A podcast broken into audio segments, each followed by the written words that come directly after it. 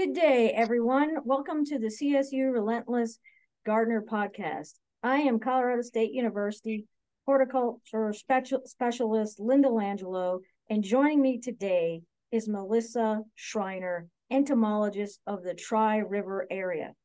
Now, let's get to the heart of it, where we explore the horticulture topic of winter insects. Hello, Melissa. Good morning, Linda. Glad you could join me today.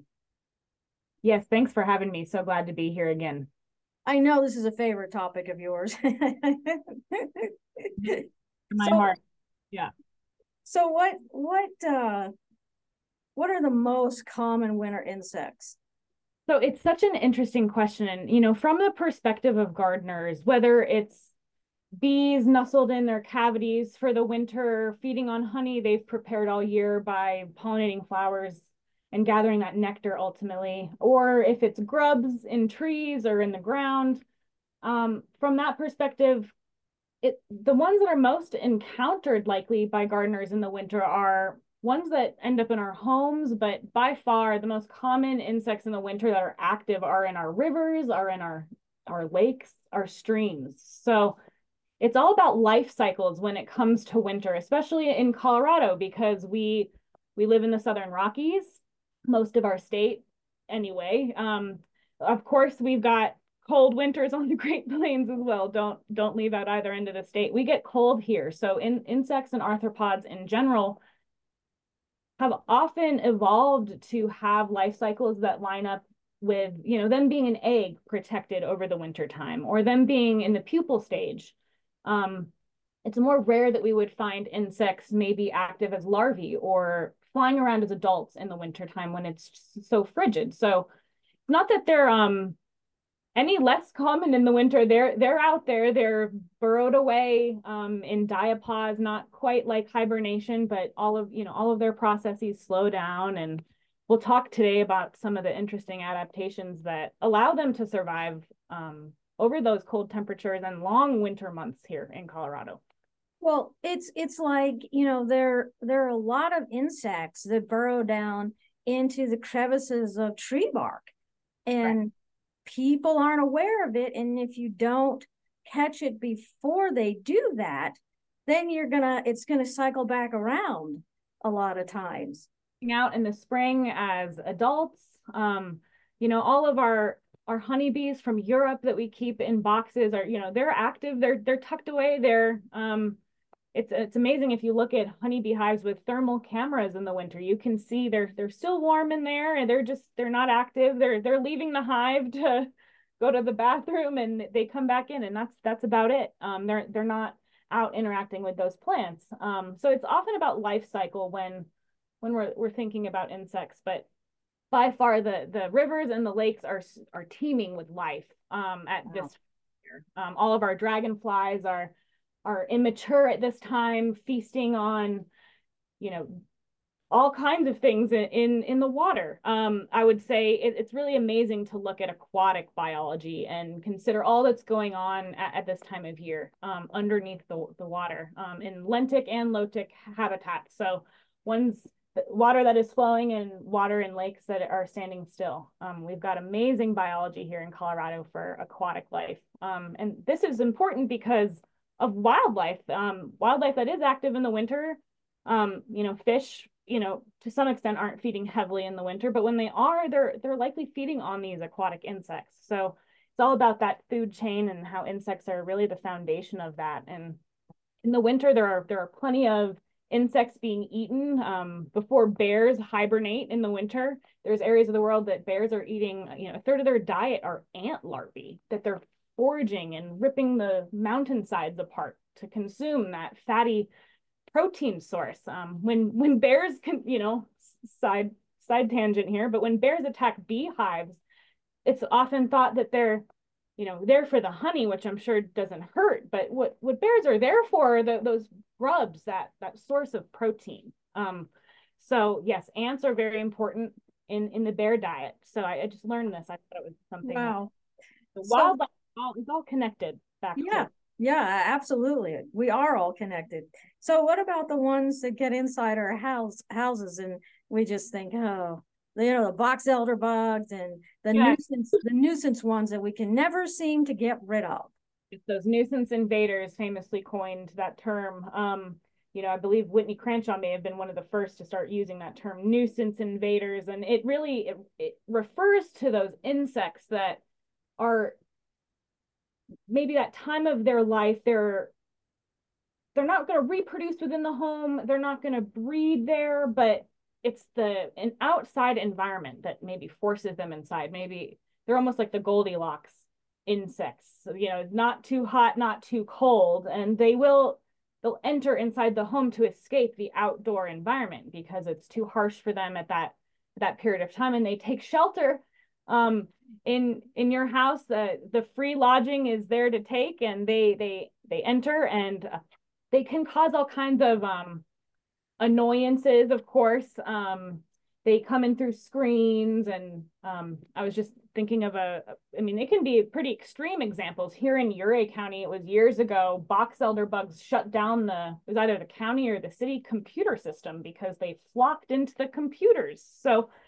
insects can cause us quite a bit of, of hassle, of course, indoors. And um, in the winter, it's it's often, you know, once that, you know, the last few months, my phone's been ringing um, because elm seed bugs here in Western Colorado, we have, we do have an invasive species from, from Europe. It showed up in Idaho and it's living in Siberian elm. It feasts on the seeds and then the adults are alive all winter and when it's hot in the summer, they come in for the AC. And when it gets cold in the fall, they're coming inside for our heat. So they're they're very much not um, I think you know they're not thriving here by any means in our environment, but we they're taking advantage of that urban um, our neighborhoods. They are oh. in the of our homes, uh, in our firewood piles outside, just taking shelter, and they're quite annoying. They they leave feces all over the windowsills and they smell horrible when they're crushed. They're they're almost a similar insect. They're quite smaller compared to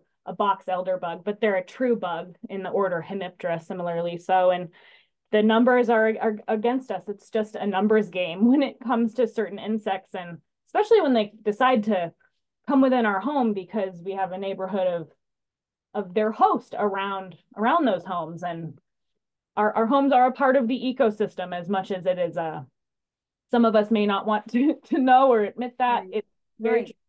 to have crossover there so right and and i remember several years ago uh, the Julesburg Elementary School over here on the eastern side of the state uh, called me, and I think it was late March, and it was warm, and uh, they were trying to get the kids in through this one side a school door and they wanted to know what was crawling along the sidewalk and up the building. And it was spider mites. It was a whole huge huge migration of them and it just it just totally freaked them out. And you know i have a friend in in uh, another state and she didn't turn her heater on and a stink bug came in and shut the system down before it even got started. So i mean they they really can can wreak havoc on our lives but they've adapted. You know we we came along and we built these nice shelters and they they figured it out. It's just uh amazing how short of a time that they can do that really. They do evolve quickly and it doesn't it, you know it's the survival of the fittest and you know what is driving um all of this behavior are you know in the environment is somehow limiting that species or you know in order to survive that species must change. And so very quickly that that happens within genetics. It just takes a few generations for insects to go you know from completely a different color to another um, to blend in. Maybe the environment changes. I'm there's there's lots of examples of um, just a few generations time is all it takes for insects to in a major way change to, to persevere in to make it year after year. And you know when you talk about generations there could be three generations of an insect in one season. So by by next season they figured it out. And so that's how fast to give people uh, some sort of a time frame to connect this to uh, so, so what are a few of those major migrating insects that can really, if we see them, sort of, oh, I don't know, unsettle us? You know, in it's not necessarily in the wintertime. One one example I've seen of a really large insect migration was of false chinch bugs on the Front Range in northern Colorado. Um, and it feels as though the ground is moving, and they're just moving areas. Um, and there's likely millions of them doing so, and you encounter something like that, and or a mayfly hatch in in the summertime, and there's you know insects, you know, four inches deep, covering, you know, the gas you know, uh, uh, thing when you're trying to get gas at your car. It, you know, they're attracted to lights, and it's it's amazing to see when insects do decide to, you know, when there's a hatch or when there's a migration, we encounter them in large numbers. It, it can be quite alarming. But you know, in the wintertime, for the most part, I'm, I can't think of any massive migrations that are occurring except really into our homes just to seek that suitable environment, um, that that warm that warm air. Are there uh, some of them very serious or invasive species that you would tell folks about now? No, statewide, we I'm trying to get more data on if there's elm seed bugs on the front range. My my consensus is not yet. Um, we here in Western Colorado, I would say most counties I I encounter, especially in the western part of the state, we we have a real issue with these very small true bugs that are entering our homes pretty much all times of the year. Um, they're associated with the millions of Siberian elm trees here. Um, in the spring, those you know nymphs are the eggs are associated with the flowers of elm, and then when the seeds form, they're feeding on them, and then all the seeds drop, and then millions of these insects drop onto the ground. And gardeners here are, you know, the phone rings off the hook at, at Extension and really everywhere because folks are encountering you know a very large amount of these insects and they they are invasive. They're they're not reproducing in the home. They're you know not damaging in the way that they're you know vectoring a disease to us. I mean insects can have all scales of harm that they cause people and um, it's often that some of these nuisance invaders are so alarming to people. It it alarms them you know so much it really can affect the quality of life. But we're lucky some of these insects are not actually breeding within our homes even though it may feel that they're there with us doing so, it's not the case. They're not there vectoring a disease to us. So we're we're really safe. It's just that they're annoying and they're present and we're having to clean them up constantly. So they're they are part of our daily daily lives. And it, yeah, they the elm seed bug is really the only invasive species that I can think of that here in Colorado within homes this time of year in the winter we're really battling um at, least from my perspective in the west that that's something that keeps keeps us busy.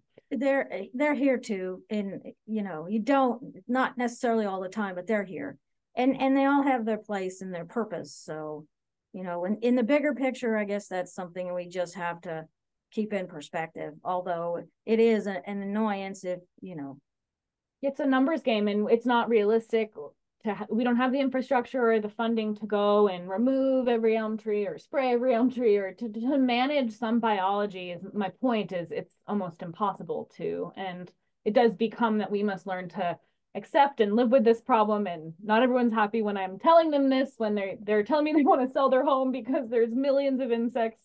Um, and it's not of course always to that scale. There's and that's what's interesting especially with these elm seed bugs is some folks have five to a dozen and some are dealing with and battling thousands of them entering their home. So it's um it's all it's all a matter of how you look at it. And some folks are more unlucky than others um, when well, it comes to invasions so. Well i i hate to think how many spider mites were crawling across the sidewalk onto the elementary school building. Uh, you know the it, it really uh, it's really unsettling but you know it is what it is. And um, anyway you deal with it. So what are the most active adults in the winter for insects? I think it's a great question because i i would say for the most part it would probably come back to some of these aquatic insects. If you were to go out and go snowshoeing or go up into a you know winter habitat in Rocky Mountain National Park and you were to look at a snowfield, you would see potentially winter scorpion flies in the family Boreidae. I mean, insects that are predators hunting across the snow looking for insects that on warmer days are out and then they hunt them when it gets too cold for them later on and um, I would say things like our winter stoneflies that are a wonderful group that, you know, some of our fly fishermen, that whole community, you know, an, an $80 million industry in the US, um, folks are, you know, very intrigued by the behavior and biology of insects in the winter especially i mean folks are fishing for fish and you know fish are still out there eating insects in the winter. And so these fly fishermen are learning about you know the different adult and larval stages of insects you know pretty much all year round and in the winter it's fascinating to to take a sweep net out into the quiet winter habitat and to, to see what you find in some of that um, pretty much all of the dead leaves, but it's amazing that there are still insects out there. There are insects living, you know, in the, the very deepest lakes around the world, chironomid midges. Um, we have insects that are found high up in, you know, the airome, high up where airplanes fly. There are spiders flying around um, in the wind currents. All I mean, there's just this massive biome of insects moving around constantly, pretty much every natural space arthropods are inhabiting. And so all year round, you know, spring, summer, fall, winter, we we have, have activity out there. It's just, you know, learning where to find it. And um, I want to highlight one one insect that is somewhat of an anomaly here in Colorado. It's called the mourning cloak butterfly, and it happens to overwinter as an adult here in Colorado. It's very rare that you would see behavior like that from an insect. Typically, you know, they would be eggs or they would be in a pupal stage buried in the ground and you know a delicate scale winged insect like a moth or a butterfly they they can exist in the winter and it's just quite a testament to show how resilient some species are but the mourning cloak butterfly um, i really encourage listeners just to take a moment and, and look that insect up and become familiar it's not only a beautiful butterfly um, they look somewhat like leaves but they have bright almost maroon brown colors, a beautiful tan and a sky blue patterning of scales. They're gorgeous. And when you see them, when you're hiking out in the winter, you've gotten cabin fever and you're you have a warm day, maybe it's 50 degrees out, you go out and you can see these insects. And as it gets closer to spring, you'll see you'll see them mating. And then on the willows and in, in the very early spring, we see their larvae hatching. And it's it's a wonderful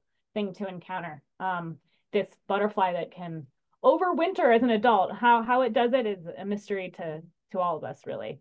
Special. Wow. Wow. So, you know, I you can say that uh, Mother Nature is really not sleeping in the winter. You and, are. That's a great great way to look at it. And and for anybody who is 4-H and likes insects, should go out in the wintertime as well as you know during the summer for their you know collection absolutely that, that would be fascinating a winter summer collection exactly and take your camera with you and you know make sure that you know you're ready for an adventurous time it's always a surprise what i find I, I intentionally go out in the winter time to see what is there and i always surprise myself oh you know try to convince myself, oh, maybe it's too cold. I won't go today. But the days I do get out, um, I'm always rewarded with something, some beautiful um, experience with wildlife, or um, I, I, highly encourage, you know, taking taking that camera. Um, but if you're an, you know, if you're an aspiring entomologist, you can take that aquatic insect you know insect dipping net and you could go out into the streams and you really will prove to yourself just how much biology is um, in that river and how much uh, you're able to find those caddisfly larvae, the stonefly, mayfly larvae, um, predaceous diving beetles. Um, I mean, you name it. It's amazing to see what what is out there. You know, I encourage everyone to be safe when they're working. You know, around water, rivers, and lakes are dangerous. Um, it's important, especially when it's icy, to be extra careful. Um, I've got some pretty crazy photos I'll to show you sometime, Linda, of us collecting insects in the wintertime over ice and a lot of safety has to be involved. Never go alone, but um, I highly encourage that you do go and see what's out there in the winter. There's, um, yes, Mother Nature is not sleeping. That is a good way to put it. So, if somebody is interested in in collecting, is there an app? I don't, I don't do this, so I don't know. Uh, one in particular that you would uh, guide guide the audience to for you know putting on their phone and helping them ID an insect. You know, it's it is really tough to and we're getting we're getting so close to with AI and all these apps for years they've existed. Um, I can't think of one exactly. I think the most helpful thing to participate in are things like I think iNaturalist, if I had to come up with one, because a lot of that is double checked by other other um, you know, people in the environment using iNaturalist are helping to fact check and there is somewhat of a, a great community to participate in with iNaturalist. Um, I I participate in um, what is it called? Um, IPM images, where the images I take, scientific images, I label and donate to for use. Um, it's a massive database. It's called um, Bugwood Wiki as well. Um, it's an older name. Um, but the, these are just um they're more like websites that i'm i use as resources i'm i'm less so naming apps right now that would maybe identify an insect i find that there's some level of error you always want to be careful I, i'm more someone that is still clinging to my paper field guide and um, i'll go on to bug guide a website run by iowa state university extension wonderful services for identifying insects um, i use some of these websites to help myself identify um, insects. And of course, you know, as an entomologist, I use keys. I, am trained to use dichotomous keys to when I don't know what's in front of me, I, I have to key it out, as they say, and figure out exactly what characteristics it does and does not have, and pretty much uh, choose your own adventure in, until you find the species that you're you're looking for. Um, yes, um, I wish I had a better app to suggest. I would say don't be too quick to trust apps. That would maybe be my one one recommendation if you do find an app out there um, don't take every, everything that it says as 100% um, try to use some of these other resources like iNaturalist like bugwood um, to to help rule out if that's really the identification that is the proper one and Endor asking an extension expert How's that? and and I have heard of iNaturalist now that you've said it. Uh, I didn't I didn't know it, it did insects as well, but that's good to know. Yeah. Community of birders are on there, folks with plants, insects. Yeah, it's um it's becoming more diverse as folks learn about it and use wow. it. I'm I'm not on iNaturalist. I really need to be. I've you know thousands of photos I'd love to share. Just yeah winter project is what really needs to happen. But yeah, I encourage yeah. participate in those those communities, especially you know if you're a naturalist. We spend so much time out, you know, in nature, but it is wonderful to find others that enjoy you know those same those same things as you, and it's a great way to connect with with other like minded folks. Right, right. Are there any interesting or su surprising examples that you have of insect adaptations for winter survival?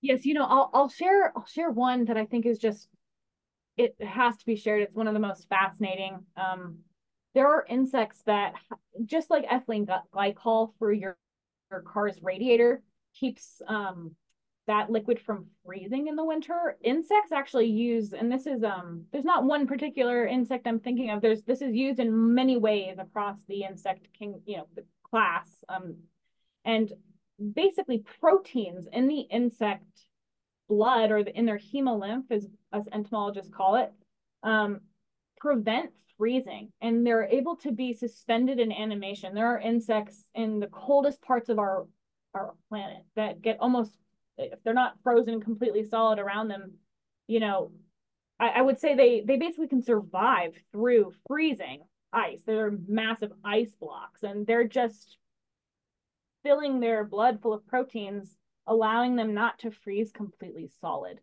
Um, that is an amazing adaptation to me. Um, I, I, could talk for hours about adaptations that allow for for insects to survive. That's one that's very unique and um, that's somewhat of a an attractive fact. But I mean, the desert seed harvesters that all year long harvest seeds and cache them into pantries and then are able to survive not only the desert in the summer, but the winter because they have a pantry of seeds stored. I mean, there's there's excellent examples of of how insects um, have have learned to live in their environments and use their their time wisely and um, survive an upcoming season ahead. Um, it's it's quite wonderful to.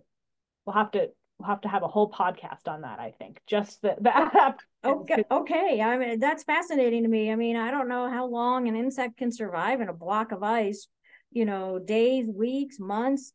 Uh, you know, I, I guess it, it, it, yeah, it varies from species to species. And then, you know, um, they, we could really learn from them.